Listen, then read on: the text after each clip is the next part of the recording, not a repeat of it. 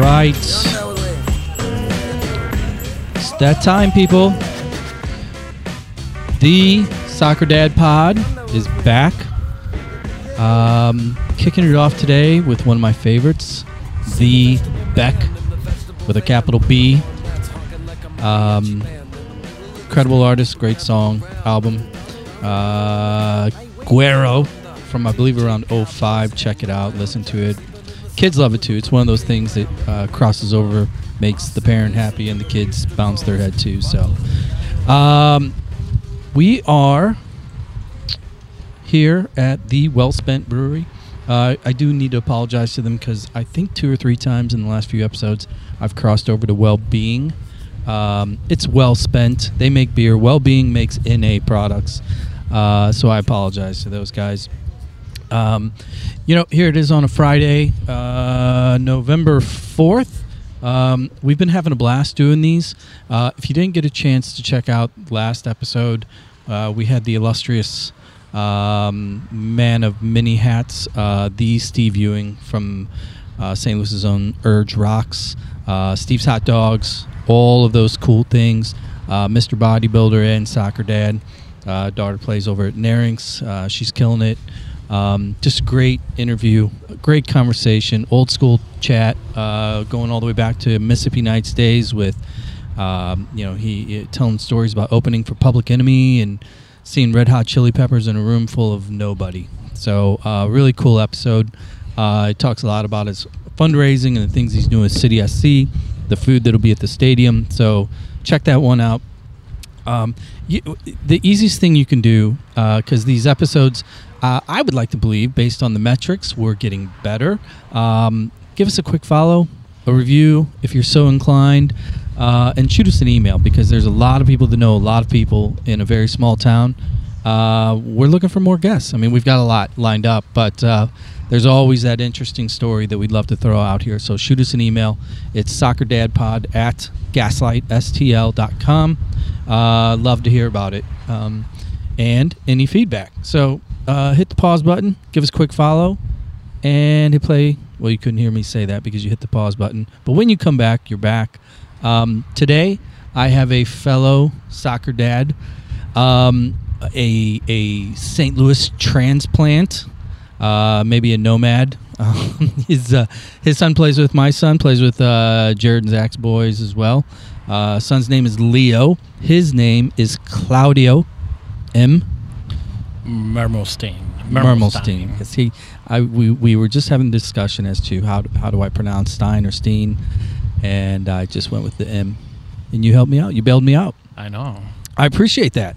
So for those of you that are listening, Claudio is not from St. Louis, has no claim to any of our illustrious high schools. Probably was just recently in the past few years introduced to all of our culinary exquisite items. I went to Barbagato High School. Barbagato? Oh yeah. What was your mascot? A soccer ball? I have no idea. You don't know. Yeah. Wait, well, okay. So let's get some X's and O's out of the way here. Clearly, you're from Brazil. Yeah. Give us an idea what part of Brazil. Just give us a little bio 101. From Sao Paulo, Brazil. Sao Paulo? Yeah. And if I butcher any of these enunciations or pronunciation, it's fine. You know, just look at me stupid and I'll know I did it wrong. You're doing good. You're doing good. All right. So Sao Paulo, siblings. I have 2 siblings, older sister and an older brother. And yeah. Yeah. And just like any other family, my dad loves my older sister. My mom loves me. Nobody really loves my brother in the middle. Yeah, the middle child. Yeah. So, I mean, that's kind of a universal trait, right? It happens, I think, with every family. So are you saying you're a mama's boy? For sure. For sure. Well, you got to send this to her. Can she speak English? Is she? She does. She speaks very good broken English. Oh, very perfect. Good. Yeah. Well, that's much like most of my other guests from right here in the 314. She can get by very well. My dad also speaks like good English. Well, that's awesome. So let's just jump in a little bit here. Your soccer dad title stems from you're married. You have one boy, right? Just one boy only, yeah. Leo. So my real question is, how in the hell did you land and find a St. Louis woman in your Sao Paulo travels? So, well, I went to school in Brazil. I went to high school in Brazil, and I did my college. I started my college in Brazil, but I always play water polo. That was my sport. I couldn't make the futsal team because in Brazil we play futsal.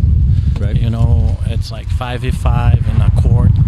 Yep. And I wasn't good enough to make the lineup, waiting to get my play time. And then one day the water polo coach show up and say, hey, if you want to play water polo, you start tomorrow. Oh, there you go. And then that's how we start playing water polo. And then... You weren't scared away by the uniform? No.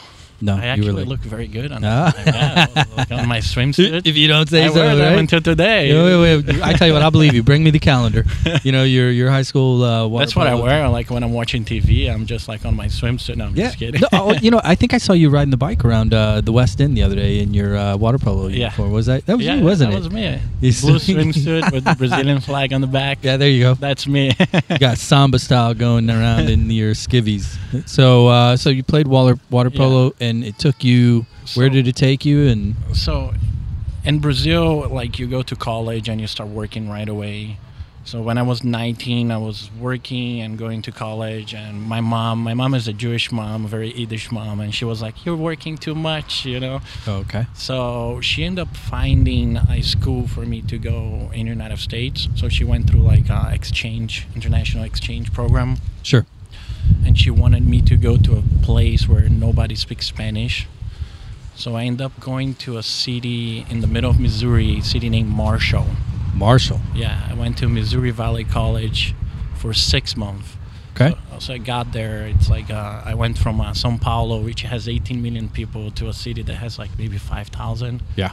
It was like a very... shocking for me. And then but I mean the Applebee's threw it over the top though. Yeah, and they have a great McDonald's over there too. yeah and Walmart, right. The Walmart was like the place to be. Did it just blow your mind, the Coke machine over there? Yeah 50 cents. What? No, that was great. So like in college I found out like what was like being a student athlete, and they asked me, hey, do you play any sport? I was like, yeah, I always play water polo. So I was able to do a tryout at Lindenwood University. Hmm. So yeah, sure, St. Charles. St. Charles, yeah. So I ended up going to St. Charles, Missouri. I played there for a couple of years. That's where I met my wife, Amanda. You probably met her before. I've met her a couple times. Yeah. She's the one that kind of keeps you in line. Sometimes pillages your beer cooler. Yeah. I mean, she is from St. Louis, so she's like she loves toss it over. Wait, so what high school did she go to? She went to Villa. Villa? Yeah. She's so proud of Villa. So everybody listening to this is like, oh, she's one of them. Yeah, she's one of them. And at what point did you realize, oh, she's one of them? Right out of the gate? I think when I met the family. There you go. No, I'm just kidding. But yeah, she was super proud of Villa. She took me to the campus a couple of times to show me, like, look at how cute this campus is. I was like, I can't wait to show you my campus. Yeah. Yeah. Let's go home. Yeah. Let's check that out. So then, did you guys hop around? Did you you hooked up? You were together. Did you do some world traveling? Did you move back? So you know, we got pregnant right away. Like probably a few weeks after we met, we were having a baby already, and it was kind of a wild time, sure, but a fun time too, because we made it, I guess, or we were in the way to make it. But we got pregnant right away of Leo, and then she was going to Rockhurst University. She had a Kansas City. She had a volleyball scholarship over there, and then. She had to stop with school because of her pregnancy. We have a helicopter. Yeah, this is my second guest is flying in right now. The other day on Smart List, they had President Biden, so we made a phone call. He's coming up here second half, so you get to lead off here. That's a Marine One. You're gonna need a couple extra hours on your podcast. Like, no, take a little bit longer. No. See, he's pro union, so I was only slotted 20 minutes. Okay. I mean, that's all I get out of it. But wait till Zach and Jared see the bill. They're not gonna be happy. So you guys, she goes back to Rockhurst and... No, so after she had Leo, she went to Missouri Baptist. So she was able to get another scholarship to play volleyball at Missouri Baptist. I ended up graduating from UMSO. Okay. Yeah. University of Missouri, St. Louis. Yeah, from the north side. So Leo actually born in St. Louis. Oh, okay. Awesome. And then 2008, we were graduating. I just graduated from college, and she was on her last semester. So we decided to move back to Brazil, or she was moving for the first time, but I decided to move back to Brazil just because Brazil was having a good time in terms like economically. They were doing well. And so 6 months after, she moved with Leo to Brazil, and then we lived in Brazil for 5 years. From 2010 to 2015, so we were there during the World Cup, and so was it during that time? Because Leo would have been 08, 10. So I mean, he's a little guy; he's three years old. Yeah, he moved with 2 years old, and then we stayed there until he was seven. Okay, seven, so 8. Yeah. At early age, is that when you folded him into the beautiful game? Yeah. Futsal first or both? So in Sao Paulo, we don't have that many fields. It's like a big city. Sao Paulo, just so you have a picture, it's like 18 million people, and it's not that big of a city. So like, you don't have like fields.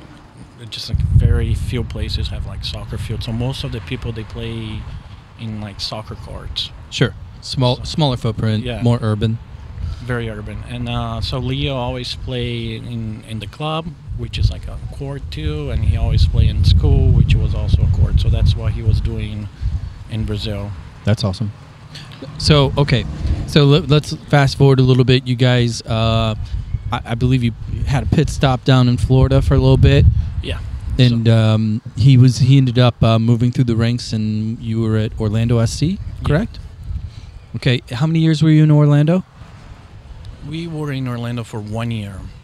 So quick one, and then the opportunity arose to take a look at this team, and obviously with her and your connections to the area, was a no-brainer. I mean, about 5-6 months into this experiment? I know.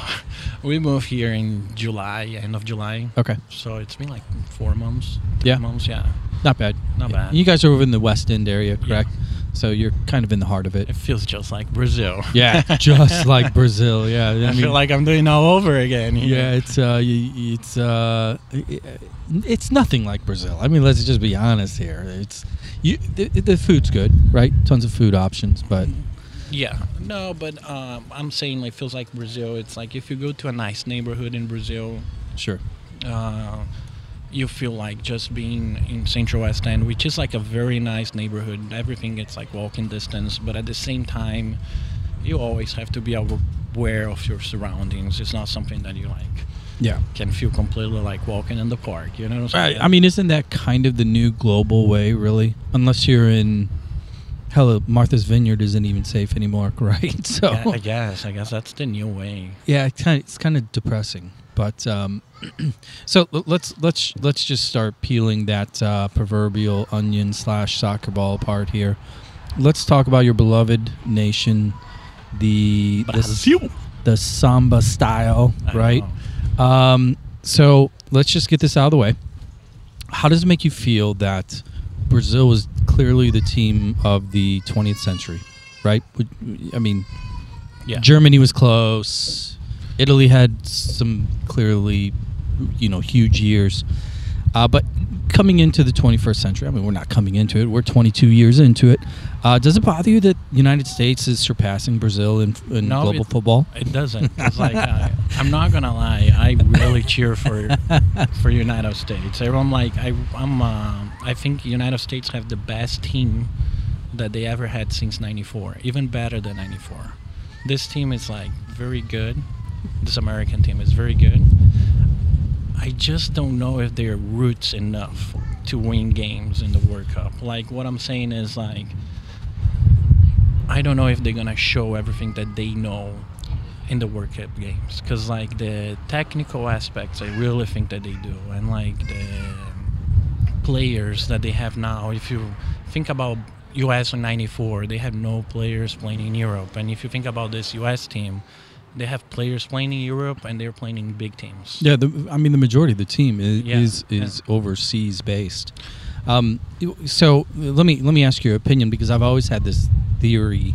Part of the reasons why I believe our national team has struggled to gel over literally generations, I think, is a large part due to our size, and regionally speaking, I mean, we are so fractured, not only socially, you know, demographics, etc., but stylistically, from a sports standpoint, there are big differences across the 50 states in how the game is played.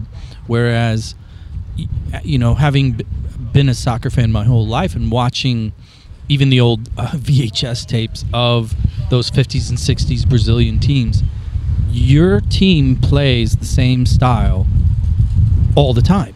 All the players play the same style, you know, the samba style with a tremendous defense.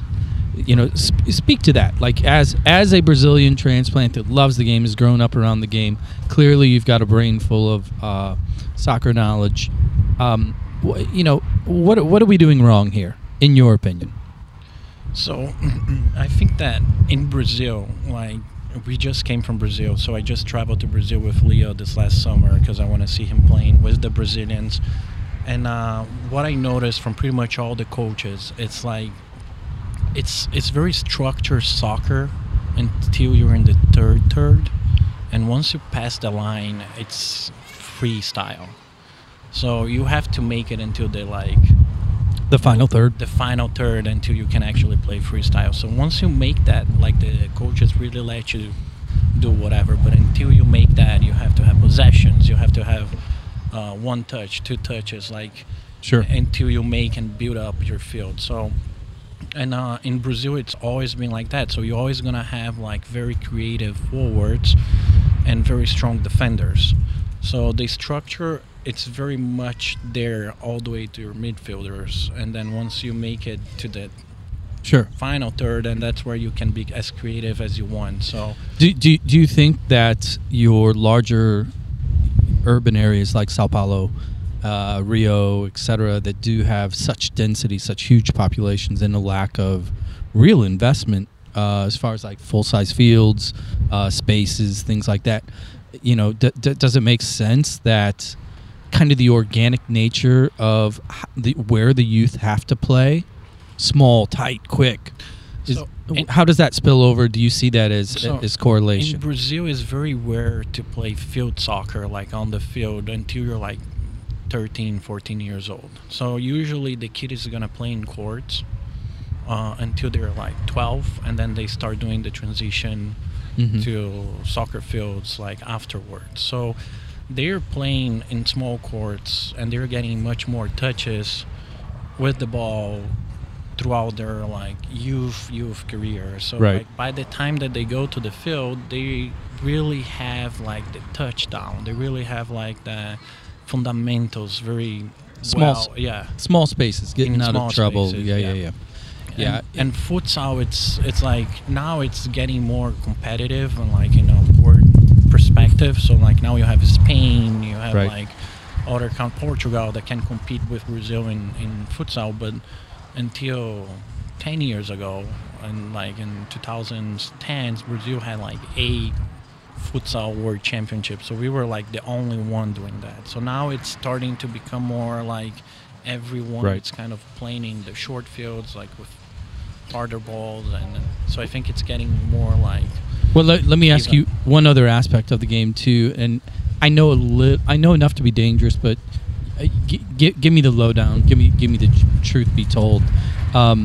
Clearly, here in the States, we are a pay-to-play nation. You know, no matter where you live, for the most part, if you want to play youth soccer, really, if you want to play any sports, you're paying to play. Right. Other than some community basketball leagues or things like that are funded through philanthropy.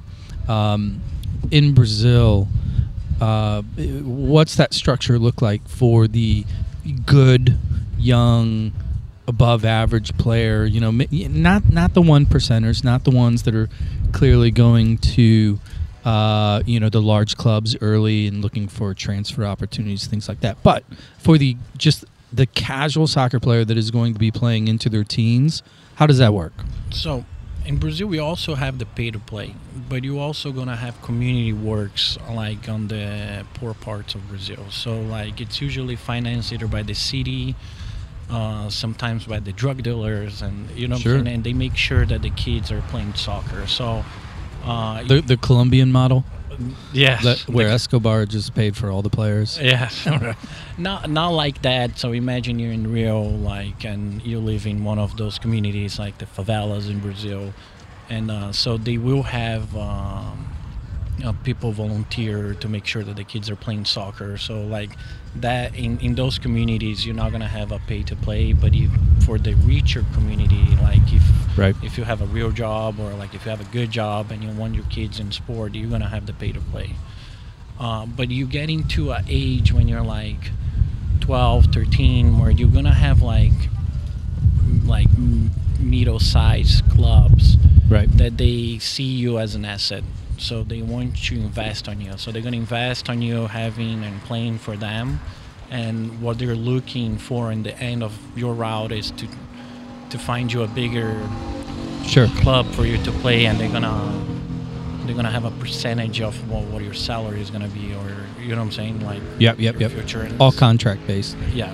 So going into Qatar, 2 questions. First question. In regards to Qatar itself, being Brazilian, right, loving the game, loving your national team, there's a certain amount of culture that goes along with that, from your fan base to... We have to win. You have to... Well, you have to party while you're playing. You know, that's kind of the thing, right? What's your thought on FIFA selling its soul to the devil and putting the games in Qatar, where Brazilian nationals that are going to be traveling to see their beloved team play, their normal lifestyle is going to be, you know, squashed?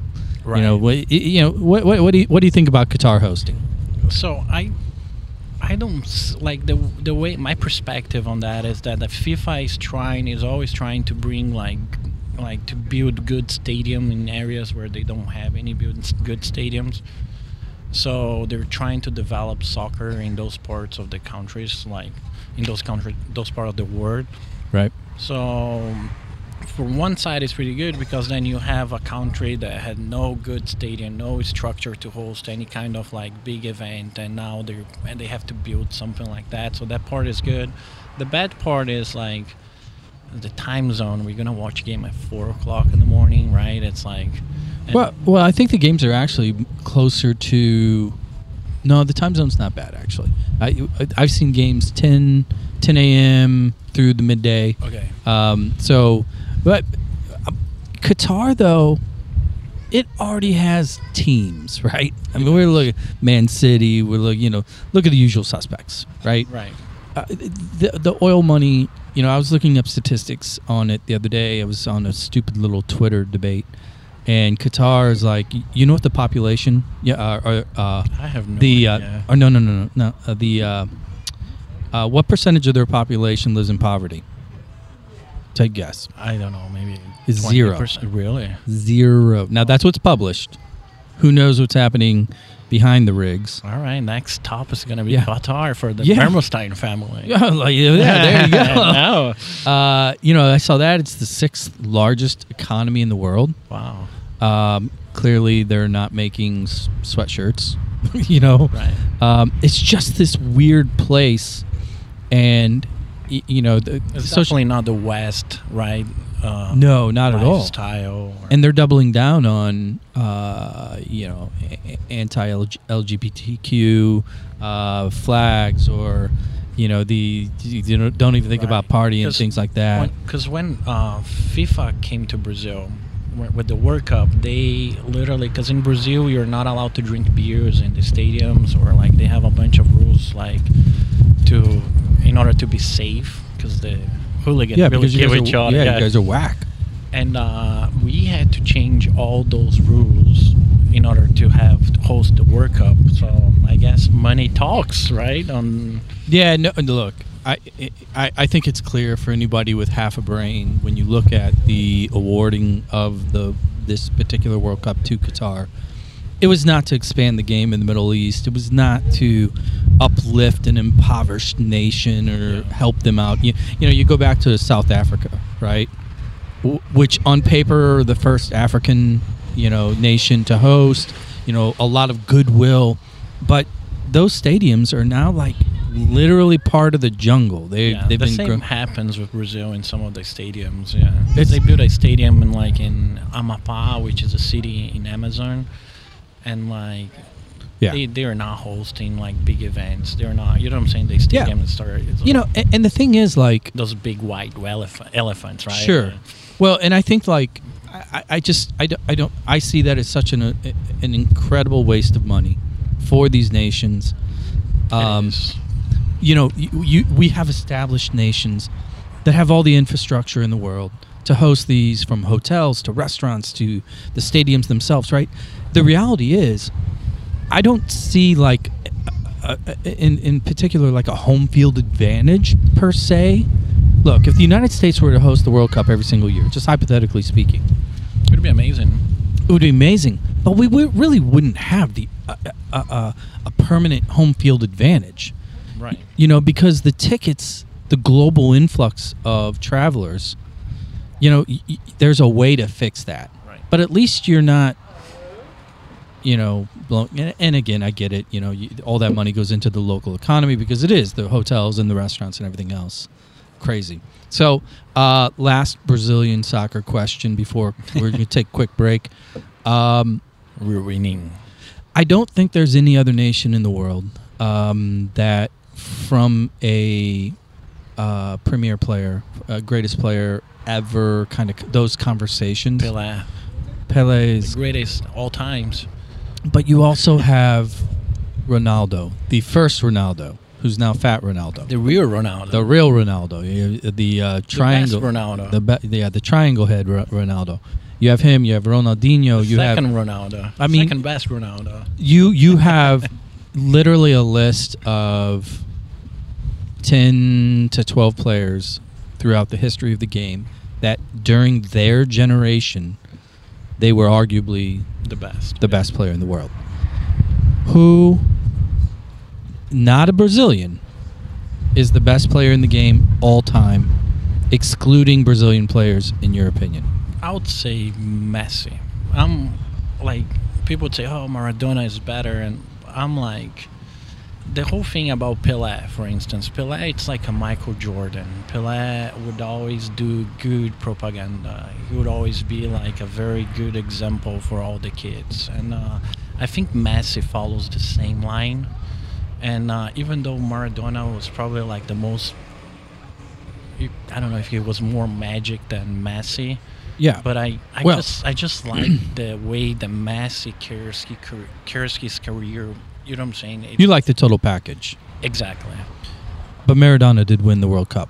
He did, and until Messi, so in this World Cup, I'm definitely cheering for Brazil. No, yes. But I thought you were cheering for the United States. No, I mean, my hope, I think United States final. It's the first game versus Wales. If you don't win that game, you can just forget about it.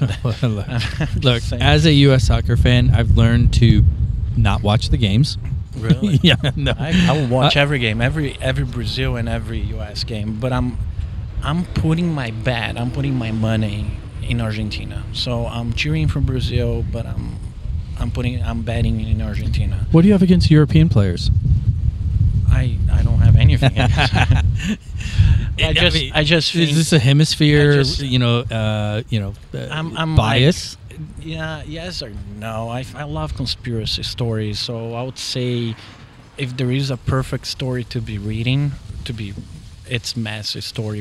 It's Messi winning a World Cup. I completely agree. I think out of the two, Ronaldo, current Portuguese Ronaldo, and Messi, as much as I've always argued, in my personal opinion, I think Ronaldo, if I'm building a team, I don't pick Messi first. I pick Ronaldo in his prime.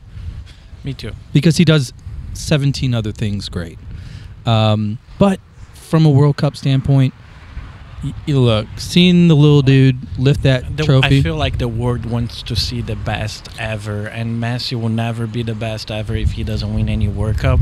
So in the perfect story, he wins this World Cup. And if we believe in conspiracy theory and everything is already written, I think Argentina is winning.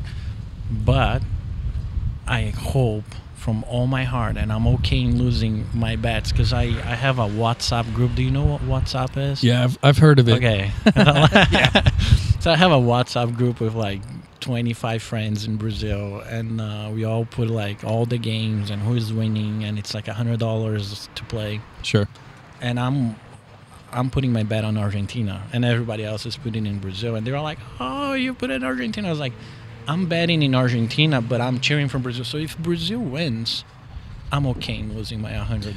I'm happy. Okay, so then you can't forget about the South American nations for a second. If a European nation wins, who's going to win it? Wales. Wales? Yes. Oh, you're just saying that to like. No, the thing is, like, I don't want Germany to win because they already have 4 World Cups, and they would have a 5th one. So I really don't want them to win.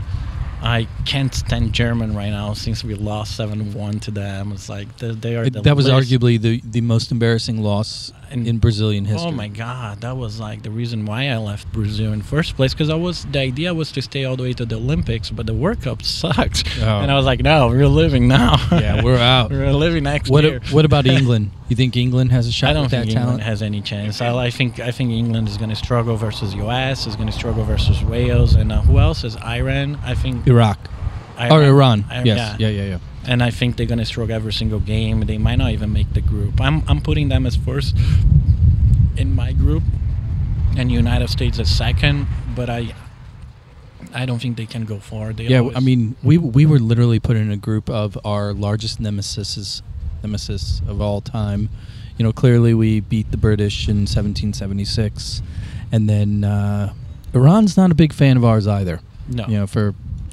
And I don't get that. Opinion, I mean, that's one of the most interesting games.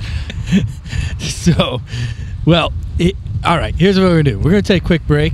I'm going to play us out real fast here. Are you playing some samba? Samba. Hold on. Play Jorge Ben Jor.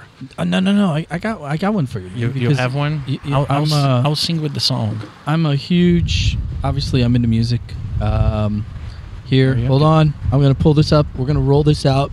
Olele. In honor of you. Oh, no, better. Here we go. Ready? All right. Ooh, this is a classic. Right? Yeah. You know it? You obviously know it. It's your man. Right? Seu Jorge. Right? For all of you listening in, wondering what the fuck is that? Have you watched City of God? I have. Yes. So he's the main character of City of God. He's one of. Oh, really? Yeah, he's on that movie. Oh shit! I didn't put two and two together. This is hilarious. This is from Life Aquatic. Steve Zissou, right, with Bill Murray, and this whole soundtrack is this dude playing David Bowie tracks on an acoustic guitar. And he features in the movie. It's great, so great. I love Seu Jorge. I love Jorge Ben Jor. Jorge Ben Jor is a guy that he plays samba. Yeah. But he mixes it up with blues and jazz, so it's all like right. A samba with jazz, and you have all the metals going. Well, here's what we'll do. We're gonna go ahead and roll out to break. We're gonna pull that up. We're gonna get a refill, and when we come back, we'll be listening to your man. My Peace. Man. Your man. Later.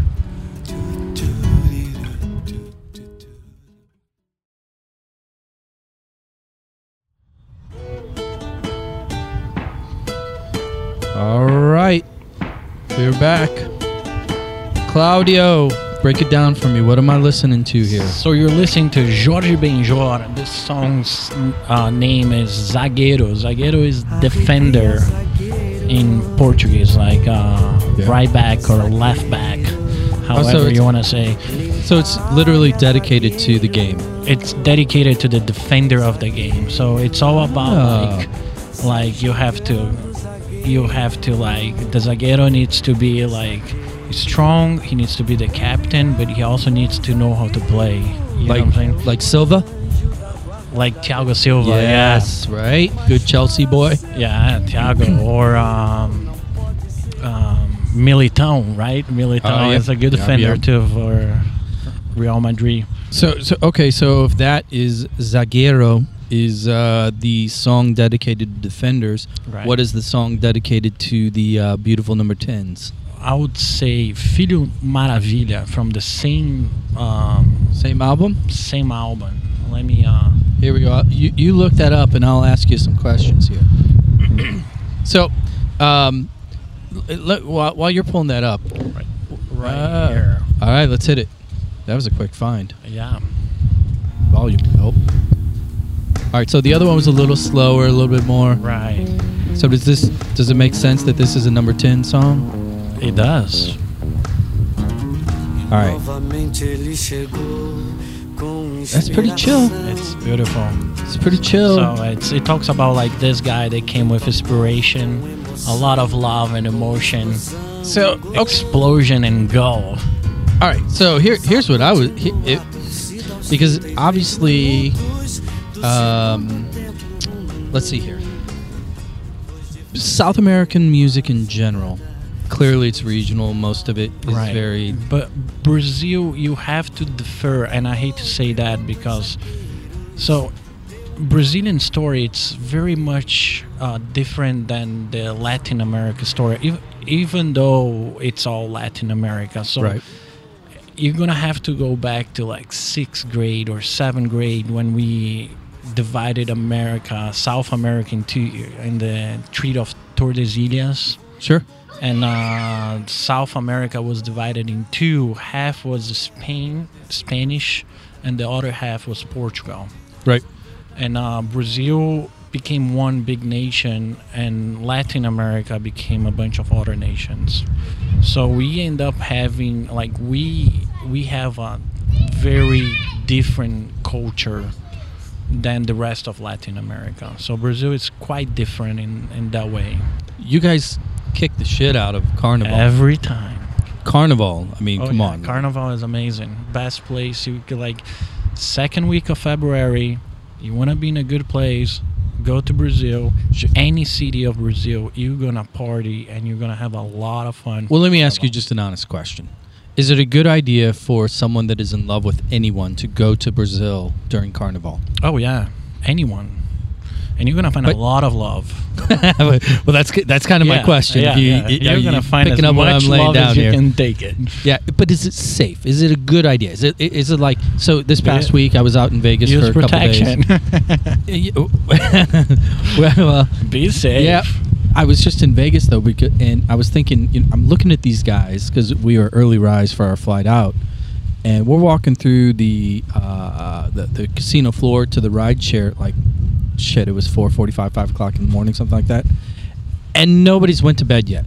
And I'm thinking to myself, if you have that compulsion, why do you go to Vegas? Right And I get it, that I understand why people go, but if you have a compulsion for the hips and the lips and the shake and the carnival, does it make sense to go?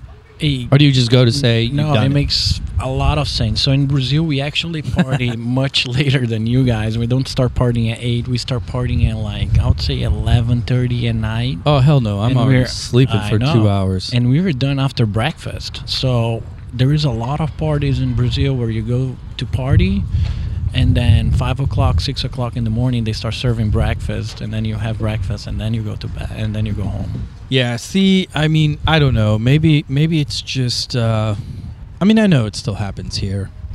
You know, there's 3 a.m., there's 5 a.m., there's 24-hour bars, but I just see you know, within the industry in general, the bar business.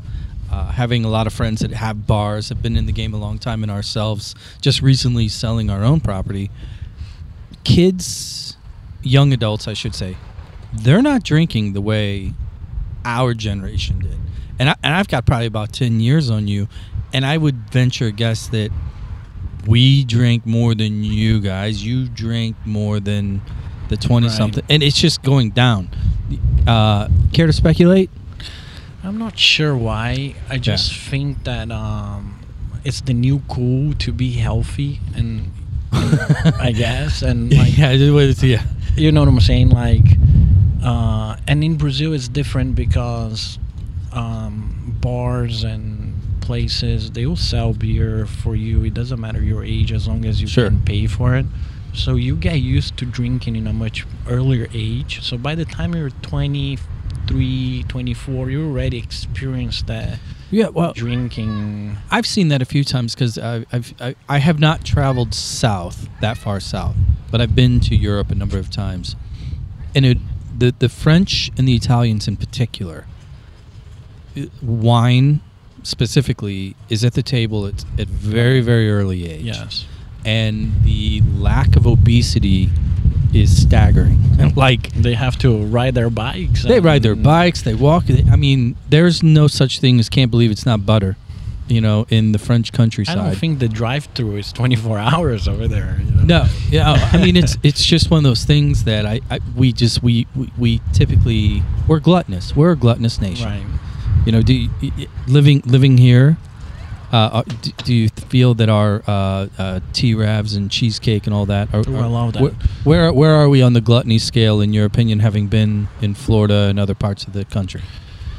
So in St. Louis, I think that St. Louis, it's like a great city to be in terms of like gastronomy. It has a lot of options, a lot of places to go. But in Florida, I think it's not as good. You don't have that many options because Florida is very widespread, so you always end up going to those chain restaurants. And here, especially living in Central West End, you just go to like there are no local chains. Restaurants and right. Cool. I gotta ask you too. I'm a poli-sci junkie. Love politics. I like politics too. So you guys just had a huge election. I know, that was wild. That was kind of representative of what we've been seeing globally. Simply put, I felt I lived the future. You know what I'm saying? Like 2020, right? Mm-hmm. And now 2022 in Brazil, it's pretty much the same picture that we saw here in the US. It's like the same narrative, the same idea with like you have a bunch of medias going to one side and fuel to the other side. The same idea where like you start questioning the results and you start questioning if it was fair or not. So, and Brazil, it's like, I can tell you where they got that game plan from. I know. But Brazil, we exported that grand skill set. Right. Brazil is a different level of corruption. It's a different level of game. Like, it's just a wild word in terms of corruption. So I'm happy I'm not there to live that moment in Brazil, but at the same time, I feel bad. Welcome to Missouri politics. I mean, if flying away from that, if you feel more comfortable here, man, holy cow! Like, oh yeah, this is way safer than Brazil. Well, that's a whole different thing. I mean, you know, it's like, but you know, living here and obviously being, you mentioned that you enjoy politics as well. As you know, a foreign national, right? When you look at our news and you look at the talking heads, the quote leaders of our parties, do you just think that we're batshit crazy? Are you envious because yours was even more batshit crazy? I mean, where is it on the batshit scale? I think you guys are doing well. I'm saying like comparing with Brazil, like. The thing is, like, what scares me being from Brazil, it's like I'm very scared of, like, socialism as a thing. You know what I'm saying? Because you come from Latin America and you see, like, the big state and the amount of corruption that goes with the big state.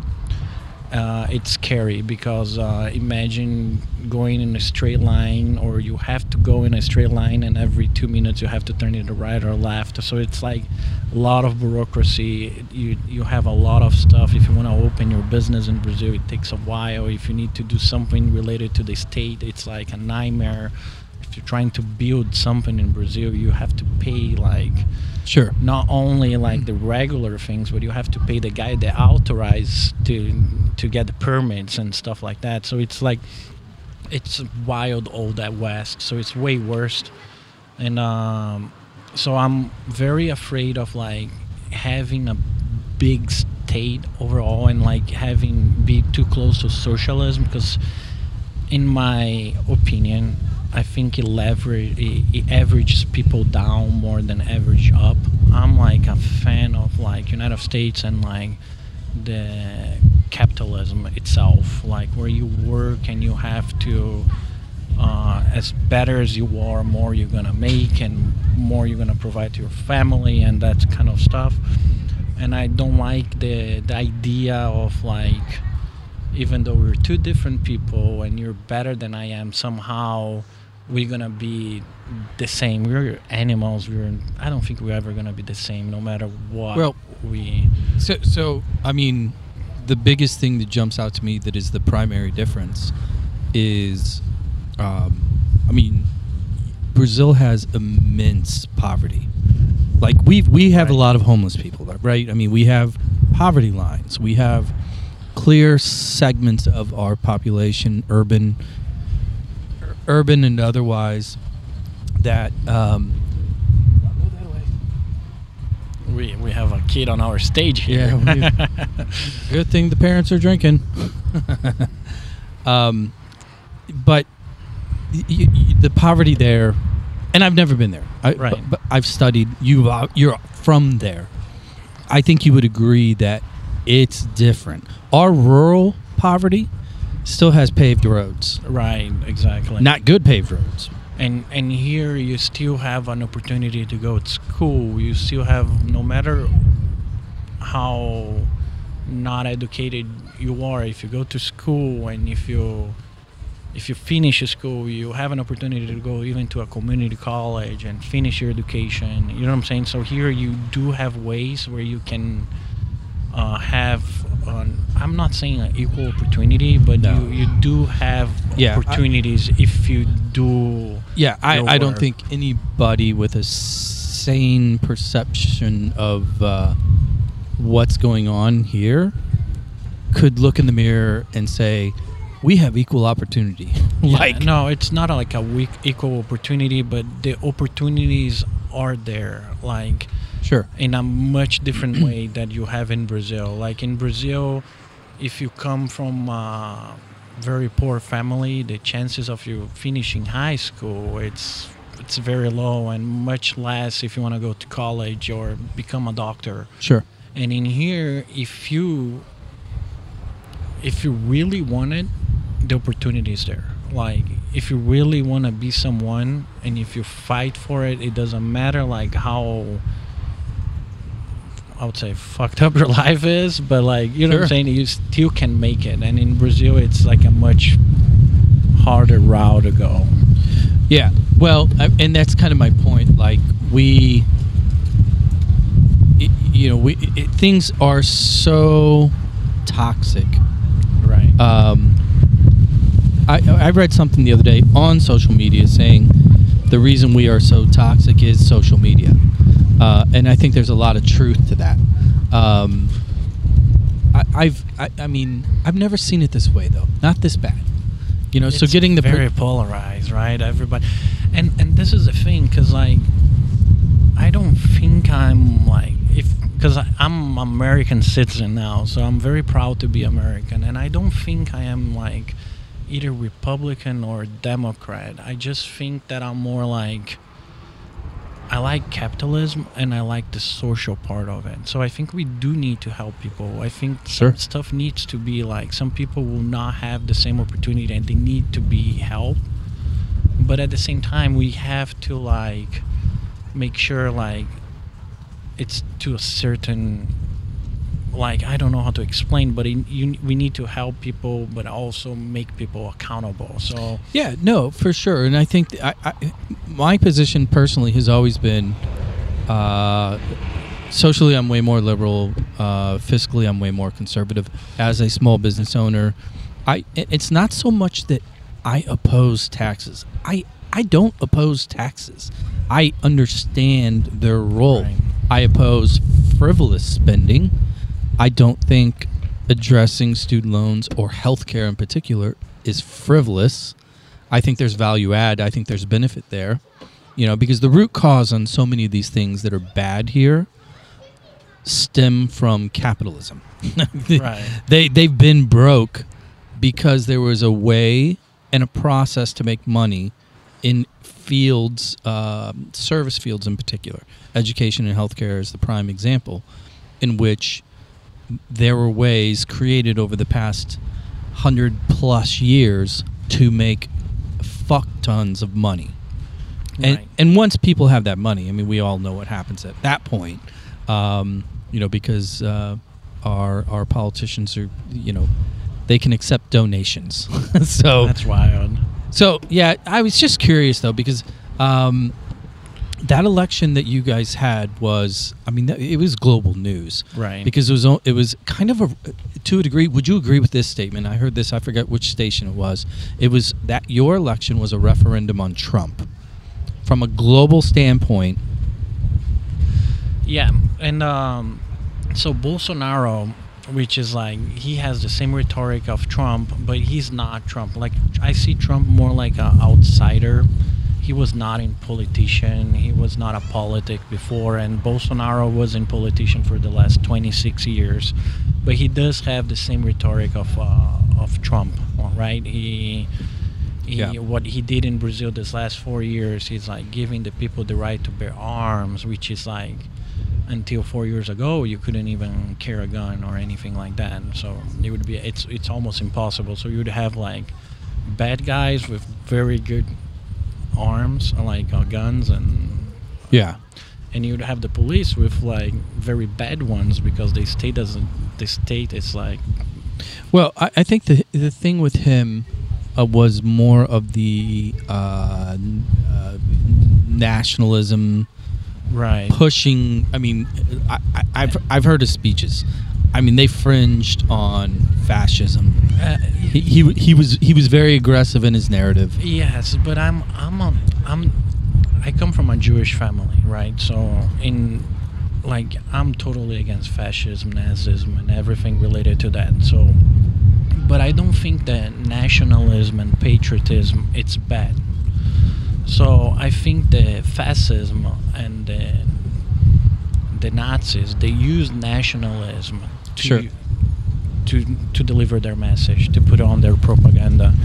So, and Bolsonaro also used nationalism to deliver his propaganda. But I don't think it's necessary relation with fascism. You know what I'm saying? Because in practicality, he's not taking the freedom out of the people. You know what I'm saying? Like the stuff that he's putting together, it's like, he was putting together was making sure that the state was not as big. He was giving more freedom of speech. He was, you know what I'm saying? So even though he has all this nationalism and his patriotism in on his speech, the actions didn't really go with the. So are you saying that he was more fire and brimstone, but really was a nice guy behind the scenes? I'm saying that he used nationalism to deliver his message, and this is pretty much what every state or every country does. They bring the nationalism in order to deliver the message, and I don't think the nationalism it's the bad part of it. I think the fascist and the Nazi are, you know, hating others is actually the problem is there's not really a differentiation in today's world. Right. And it doesn't matter what nation it is. Correct. When you have a group that is touting nationalism and trying to played off as if, well, if you're not nationalistic, why do you hate your country? And that's not it.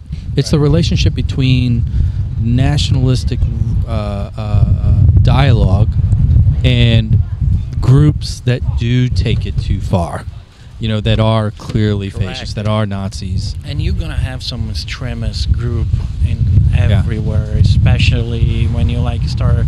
And some people really relate that message, and some people really embrace that message and think that if the president of the leader or the leader of your country, it's like speaking about nationalists, that means that they are like Nazis or right. Fascists, but it's not necessarily the same thing. Man, it's getting a little windy out here. No, it's gonna rain tonight. All right, well, I tell you what, we've totally destroyed most of our listeners' interest because they're like, what the hell are they talking about? I love it, man. We went too deep into politics here. I'll do that often. You know, these have been averaging a little over an hour long. We'll give them the good stuff early, and if they get bored at that point, tune it out. But I really appreciate you jumping on. What I was going to play earlier, and we're going to walk out to this. So when I think of South America and I think of music, I'll be honest, I know very few. I say Seu Jorge, right? Right. I know him. Can I play the last song? I tell you what. Let me do this one first, because let's see if I approve. Because I'm an old school headbangers ball. MTV, late night. I love MTV. Heavy metal, right? Okay. And every time we watched Headbangers Ball, and there would be like a live video or a concert, it was always in either Rio or Buenos Aires, you know, and there'd be like 2.7 million people in a stadium to watch. And I remember watching this one. Tell me if you like these guys. See if you recognize it. Here we go. Is a Sepultura. Ooh, this is good. Right? I like that. Back in the day, I remember being a kid, and here comes Germany's own Scorpions, Rock You Like a Hurricane. And I remember watching this. Oh, yeah. And it was the live video, and it was from Rio, actually, the stadium, main stadium. Is it Olympic Stadium, or what's the big? Maracanã. Yes. Oh yeah, that's the temple of soccer. Yeah, here we go, right? Oh, that's a great Right, song. You remember that? And I'm like, where did these people come from? Because Scorpions were big in Germany, and that was about it. And South America. So, all right, here. I played that. Let's go ahead and give you 2 seconds here while you're looking it up. Hey, if you're listening, you made it this far, really appreciate it. You know, just a quick follow on Spotify or Apple Pod really helps us out. It'll give you a reminder when we have new ones. You don't actually have to listen to it, but it'll give you a reminder that you can. Give us a follow, give us a review. Really appreciate it. And again, if you have suggestions, feedback, comments, anything, email us at soccerdadpod@gaslightstl.com. Appreciate it. And here we go. You got it, Claudio? Don't say mine. Oh, you're going to sing it too? Oh, yeah. Good, because if you sing it... This song was booming in Brazil. All right, here we go. This is good. Oh, it's banging. Well, thank you for listening. Turn it up. Claudio, thank you for jumping on, man. I appreciate it. Thank you. And we'll catch up with you guys later. All right.